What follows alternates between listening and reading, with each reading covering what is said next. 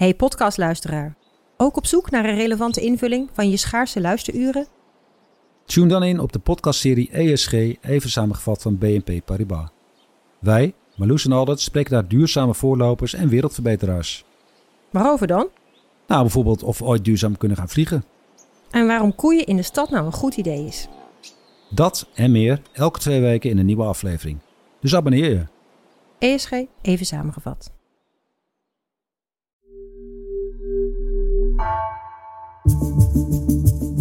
Vanaf de redactie van NRC het verhaal van vandaag. Mijn naam is Egbert Kalsen.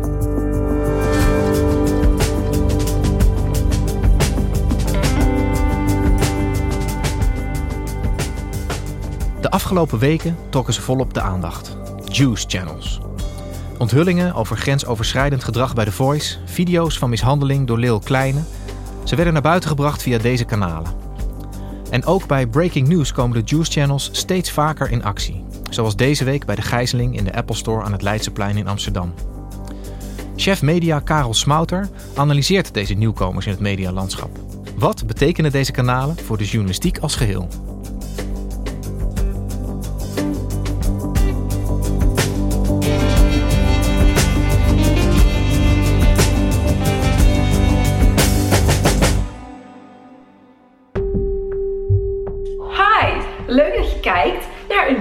En vandaag lijkt het mij langzamerhand wel eens tijd dat de waarheid gewoon eens even boven tafel komt. Inmiddels heb ik dit hele verhaal nu echt meerdere malen van verschillende bronnen, echt goede bronnen ook, echt gehoord. Dus ik ga nu gewoon voor de waarheid.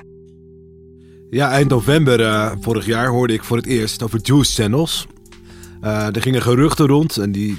ja, kreeg je ook overal te zien op verschillende sites dat Marco Borsato, de zanger, op een barbecue na een opname van The Voice Kids zijn hand op de bil van een minderjarige kandidaat zou hebben gelegd. Dus ik dacht, ja, wat is dat, Juice Channels? Ja, het klonk als een soort geruchtenmachine die de ene naar de andere sappige roddel de wereld inbracht. Is dat betrouwbaar? Wie zijn dit eigenlijk? En dan ga je natuurlijk op YouTube kijken en dan zie je dat er soms 100.000 mensen naar een video kijken. En dan vraag je je af, wat is het dat deze partijen zo ontzettend aantrekkelijk maakt? Dus er ging een wereld voor me open, zou je kunnen zeggen.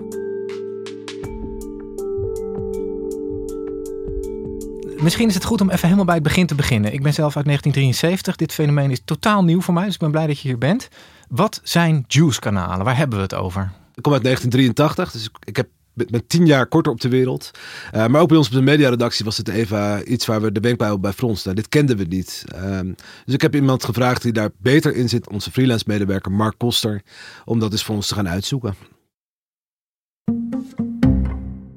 Nou, het was midden december en Karel, de chef van NRC Handelsblad op het gebied van media, die contactte ik over de Juice Channels. En de Juice Channels, dat zijn... ja, eigenlijk entertainmentkanalen op Instagram, op YouTube. En daar zag je allerlei nieuwe ontwikkelingen. En ik zei tegen Karel, ja, dat neemt grote vormen aan. Dat begon met Marco Borsato. Dat was wel de meest in het oog springende. Eind november vorig jaar. Daarna kwam Roddelpraat met onthullingen over Ali B. Die later ook in de uitzending van Boos naar buiten gekomen zijn. Ja. En afgelopen weekend was het zelfs 2 keer raak. Yvonne Coldeweijer kwam eerst met het nieuws over een voicecoach die in een supermarkt slaags zou zijn geraakt met het personeel. Omdat ze op aan het komen was voor haar 15-jarige zoon die in de problemen gekomen was. En een paar uur later stond op haar Instagram kanaal een filmpje van Lil Kleine die met veel geweld zijn vriendin uit de auto trok. Als we het over de Juice Channels hebben, heb je wat mij betreft 3 smaken. We hebben de smaak van Yvonne Coldeweijer. Dat is eigenlijk de stem des volks. Ook iemand die met moraal en eigenlijk naar BN'ers kijkt. Zoals heel veel mensen naar BN'ers kijken. Wat doen die mensen allemaal? Wat kunnen ze allemaal? En lopen ze niet te veel rond met hun neus in de lucht? Dat is 1. Even kijken. Live of Yvonne. Klik en... Pats, daar heb je aan meteen. Ik dacht gisteren, ik ga nog eens een beetje juicen dat wij in ons land een stel tokkies als BN'er hadden, dat was me al wel redelijk bekend. Maar dat het echt op het criminele af begint te raken, jongens. Ja, Knauw heet de Popcorn Show. Het is Live of Yvonne. Die termen lopen een beetje door elkaar. Haar YouTube-kanaal heeft bijna 200.000 volgers. Haar Instagram is deze week door de 400.000 volgers. Dat is het extreem aantal. 2, dan komen we bij Jan Roos, Dennis Schouten. En dan gaan wij op YouTube zoeken naar Roddelpraat. Ik ga er even naartoe. Dit zijn dan de jongens van Roddelpraat. Want als Jorik je natuurlijk een kopstoot aan iemand geeft, dan heb je een blauwe knie. Ja, maar dat laat hij altijd anderen doen. Dat is een halve tuinkabouter. Als die gozer niet had kunnen rappen, dan stond hij met een puntmutsje en een kruiwagentje naast de sloot. Ik zweer het je. Dat zijn wat mij betreft de satirici, de cynici, de pestkoppen die de BN'ers een beetje in een kwaad daglicht zetten om ons lol te geven. Dus de humoristen. Zeer goed bekeken. Beter dan het kanaal van Yvonne Coldeweijer. Omdat ze zijn wat mannelijker. Ze zijn wat valser. De waarheid wordt altijd toch een beetje geplooid. En ze zijn echt op de man. Ze spelen echt keihard de persoonlijke kaart. En dan de derde, Far We Not Sorry. Goedemiddag. Welkom bij deze roddeloog. Mijn naam is Far We Not Sorry op je beeldscherm. Dat is eigenlijk de vertolker van het oude BN'er-geluid. Hij neemt het op voor ze. Hij kent ze. Hij praat ook namens deze mensen. Ja, het valt dus op tussen deze twee andere stemmen. En zeer interessante stemmen ook. Wel minste kijkers. Ja, Jules kanalen zijn eigenlijk kanalen die op YouTube en Instagram ontstaan zijn. Waar op opgewonden toon roddels en nieuwtjes over de sterren worden gedeeld. Ja. Dan kun je denken, dat is niet zo heel erg nieuw. Want in hoeverre is dat anders als wat de privé op de story doen. Maar wat opvalt is dat ze ten eerste een enorm bereik hebben. Soms al 100.000 kijkers per video. En ten tweede bijna een soort activisme hebben. Een soort journalistiek activisme ook. Zij zijn degene die aankaarten wat er echt gebeurt in de wereld van de sterren. En alles wat de sterren stil proberen te houden, krijg je bij ons wel te zien. Verdienen die mensen achter die Juice-kanalen daar dan ook geld mee? Het begint al met geld verdienen zodra mensen kijken. Want je krijgt per view betaald op YouTube. Maar ik vroeg me meteen ook af, kun je alleen maar leven van YouTube-kliks alleen? Dus ik vroeg Mark van, kijk ook naar een verdienmodel.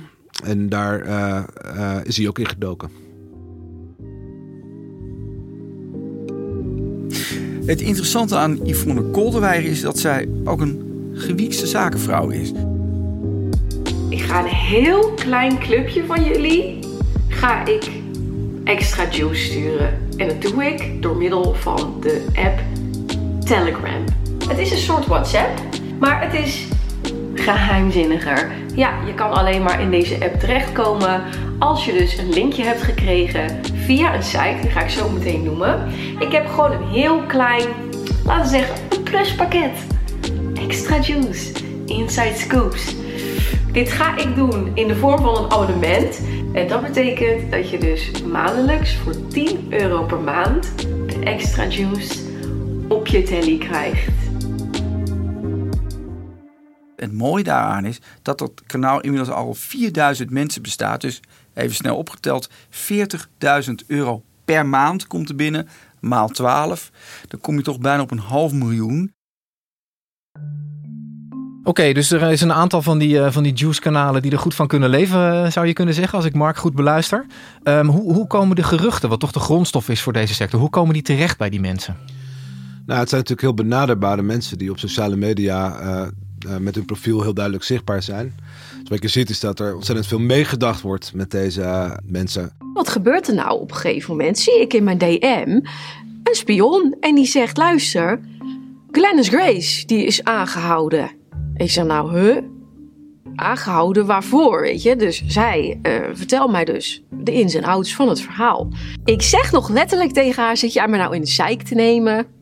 Snap je? Ik bedoel, dit klinkt wel een beetje als een sterk verhaal. Aan de andere kant dacht ik, ziet het er best voor aan eigenlijk. Dus ja, ik vind het een geloofwaardig verhaal. Je zou kunnen zeggen dat Yvonne Coldeweijer aan het hoofd van een soort spionnenleger staat. Die inderdaad haar bron koestert, zou je kunnen zeggen.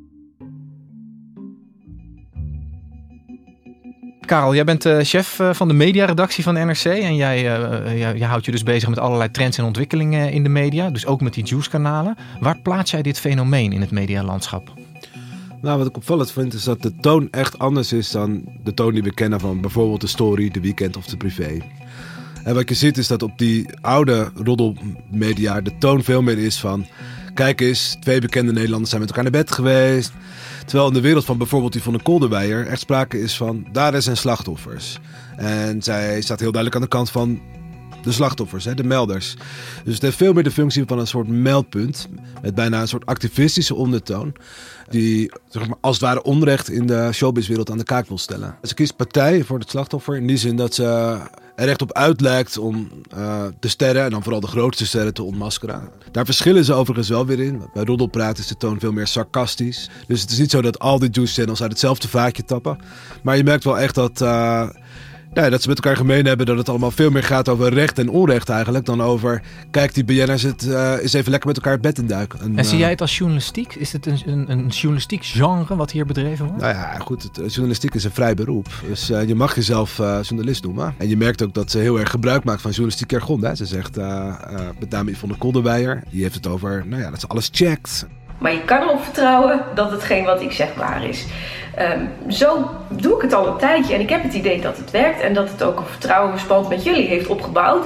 Het is voor mij strategisch niet handig als ik dingen ga roepen die weerlegd kunnen worden. Maar toch heb ik de indruk dat een aantal journalistieke basisregels wel worden overschreden. Dus dat denk ik in de eerste plaats aan een hoor en wederhoor. Het verhaal van zoveel mogelijk kanten bekijken. En zij kiest heel nadrukkelijk natuurlijk een partij. En ik zou zelf ook zeggen, ook bekende Nederlanders hebben recht op privacy. En hebben recht op...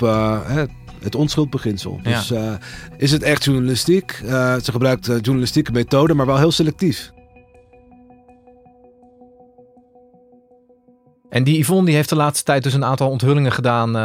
Die heel breed zijn uitgemeten in de andere media. Ook omdat het klopte wat ze naar buiten had gebracht. Maar heeft het ook wel eens bij het verkeerde eind? Nou, we weten ook nog niet of het klopt natuurlijk. Hè. We weten dat er intussen aangiftes gedaan zijn tegen Marco Borsato. Maar de rechtsgang moet zijn beloop nog hebben. Het is ook nog niet bekend of het Openbaar Ministerie gaat vervolgen. Dus ik vind dat we ook in dit zaak nog heel voorzichtig moeten zijn... in het overnemen van haar beschuldigingen. En inderdaad, het is ook wel eens zo dat ze moet rectificeren. Dat doet ze vaak op Instagram... En interessant aan Instagram is dat je natuurlijk stories hebt. Dat zijn verhalen die 24 uur online staan. En daarna ook weer verdwenen zijn. En je merkt dat ze daar, ook in vergelijking met haar YouTube-kanaal, nog een stuk losser is. Dan heeft ze gehoord dat het toch niet klopt. En dan rectificeert het net zo gemakkelijk weer. Dus het heeft iets heel vluchtigs en fluïdes eigenlijk. Ja.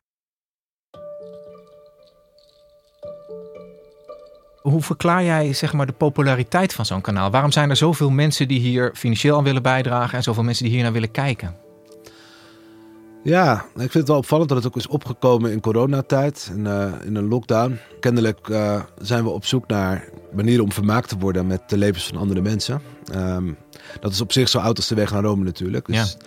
Maar de vorm is nieuw en de toon is nieuw. En ik denk dat ze op een of andere manier ook goed aanvoelt dat er gewoon maatschappelijk veel verontwaardiging is over bijvoorbeeld de verhoudingen tussen mannen en vrouwen op de werkvloer en dergelijke.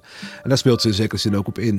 Ik vind het te makkelijk om te zeggen dat wij van de gevestigde krantenwereld ons hier verheven boven voelen. Elke keer als we zelf iets publiceren over dit soort kwesties... zien we dat onze lezers daar ontzettend gretig op klikken. Dus het is bepaald niet zo dat alleen een bepaald type Nederlander van juice houdt... en dat wij van de zogenaamde kwaliteitsmedia ons hier verheven boven voelen. Nee. Hey, en die juice-kanalen, die lijken zich ook een beetje buiten de gevestigde orde van de traditionele roddeljournalistiek te plaatsen. Die plaatsen zich ook een beetje tegenover de gevestigde orde, zou je kunnen zeggen. Precies. En in die zin zou je het wel disruptors kunnen noemen. Hè? Die echt ook de traditionele roddelpers, denk ik, voor nieuwe uitdagingen stelt. Ik denk dat je toch ook kunt spreken van een soort machtsverschuiving. Je zag het ook al bij The Voice met Boos, het bekende YouTube-programma van BNN-FARA... dat het opnam met het grote, machtige Talpa. En je zou kunnen zeggen dat mensen als Tim Hofman en mensen als Yvonne Coldeweijer, ja, een soort nieuwe vorm van macht representeren. Dus ze zijn in elk geval uitdagers van de status quo. En als je ook kijkt, zie je dat in medialand eigenlijk door allerlei fusies en samenwerkingen de macht steeds meer in handen van een paar bedrijven is komen te liggen. In krantenland zijn dat vooral DPG en Mediahuis, die bijna alle kranten in Nederland in hun bezit hebben. In tv zie je dat natuurlijk bij RTL en Talpa, die ook nog met de fusie bezig zijn. En ik denk dat dit ook haast een soort tegenreactie is op de grotere concentratie van macht in de media. Is dat er steeds meer nieuwe spelers opstaan die zeggen van, nou, wij kunnen onszelf ook journalist noemen. Ja. En wij kunnen met onze eigen speelregels ook een publiek opbouwen. Daar hebben jullie helemaal niet voor nodig. Nee. En hoe gaan traditionele media daarmee om? Hoe reageren die hierop? Nou ja, ik kan natuurlijk eigenlijk vooral spreken voor NRC. En ik vind zelf de grootste uitdaging op de mediaredactie om onze eigen normen niet te verlagen. Het gevaar is denk ik dat je door aandacht te besteden aan wat de news channels zeggen, als het ware op hun gezag gaat varen. En dat moeten we denk ik voorkomen. Aan de andere kant laat het wel zien dat er in onze samenleving grote zorgen bestaan, bijvoorbeeld over hoe mannen en vrouwen met elkaar omgaan. Laat het zien dat de tolerantie en de vanzelfsprekendheid die bepaalde machtsverhoudingen bijvoorbeeld hadden, dat je als bekende Nederlander bijvoorbeeld met meer weg zou komen dan anderen, dat juist aan het verdwijnen is. Maar wat hier ook heel erg gebeurt volgens mij, is dat je ook een soort trial by media krijgt. Hè? Als er een beschuldiging ligt via een van die kanalen, dan is zo iemand als Lil Kleine, waarvan jij terecht zegt, we moeten het onderzoek nog afwachten wat daar precies gebeurd is. Maar die is al veroordeeld. Zijn sponsors zijn al weg, zijn platenmaatschappij heeft de stekker er al uitgetrokken. Dus ja. Het gaat heel snel op het moment dat zoiets naar buiten komt. In algemene zin zie je inderdaad wel dat er bijna een soort draaiboek klaar ligt te liggen voor dit soort onthullingen. Eerst heb je de onthulling. Nou, dat begint dan bij bijvoorbeeld Roddelpraat of bij bijvoorbeeld Yvonne Coldeweijer. Dan gaan journalisten van gevestigde media ermee aan de haal. En vervolgens gaat het balletje rollen en komt er een lange stoet aan mensen die afstand nemen van de beschuldigden. Ja. Zonder dat er eigenlijk ook maar even de vraag gesteld wordt van, is het inderdaad ook zo?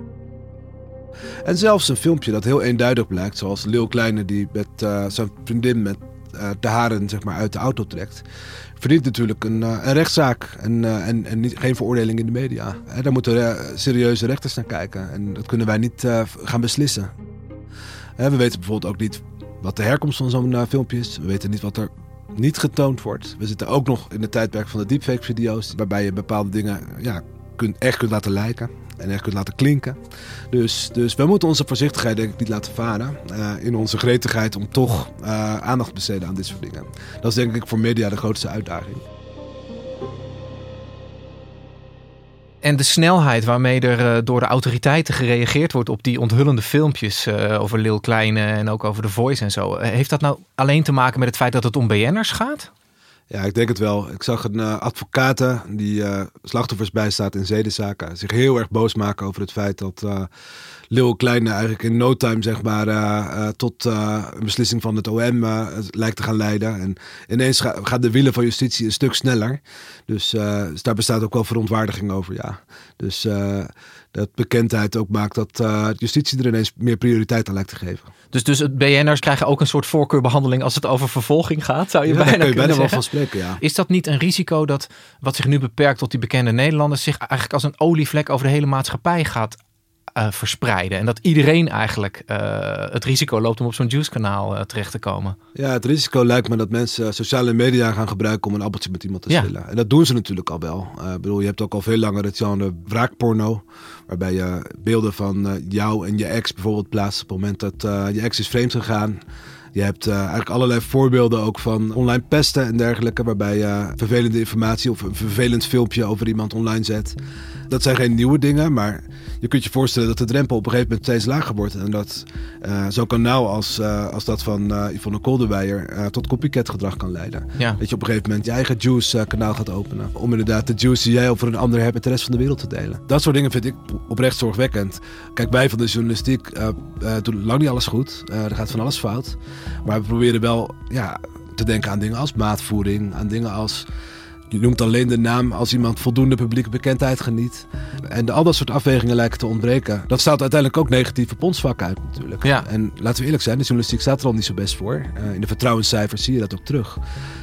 En op het moment dat mensen denken dat dit daadwerkelijk journalistiek is, doet dat de journalistieke zaak uiteindelijk ook geen goed. Nee.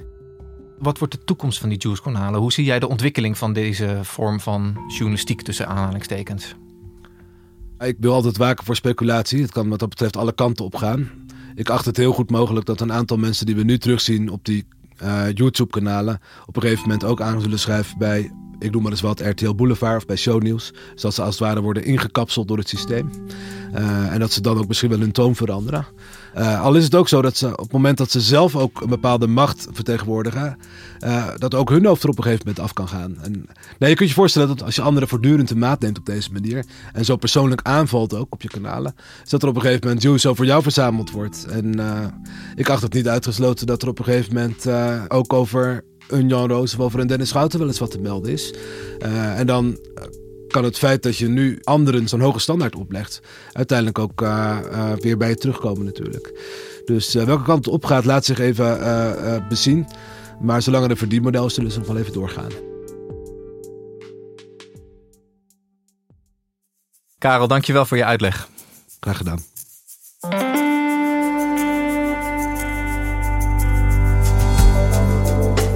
Je luisterde naar Vandaag, een podcast van NRC. Eén verhaal, elke dag. Deze aflevering werd gemaakt door Lis Dautzenberg en Jeroen Jaspers.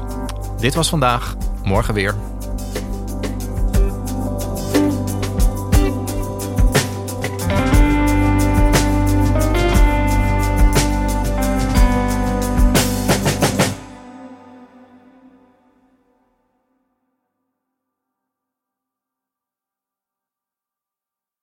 Technologie lijkt tegenwoordig het antwoord op iedere uitdaging.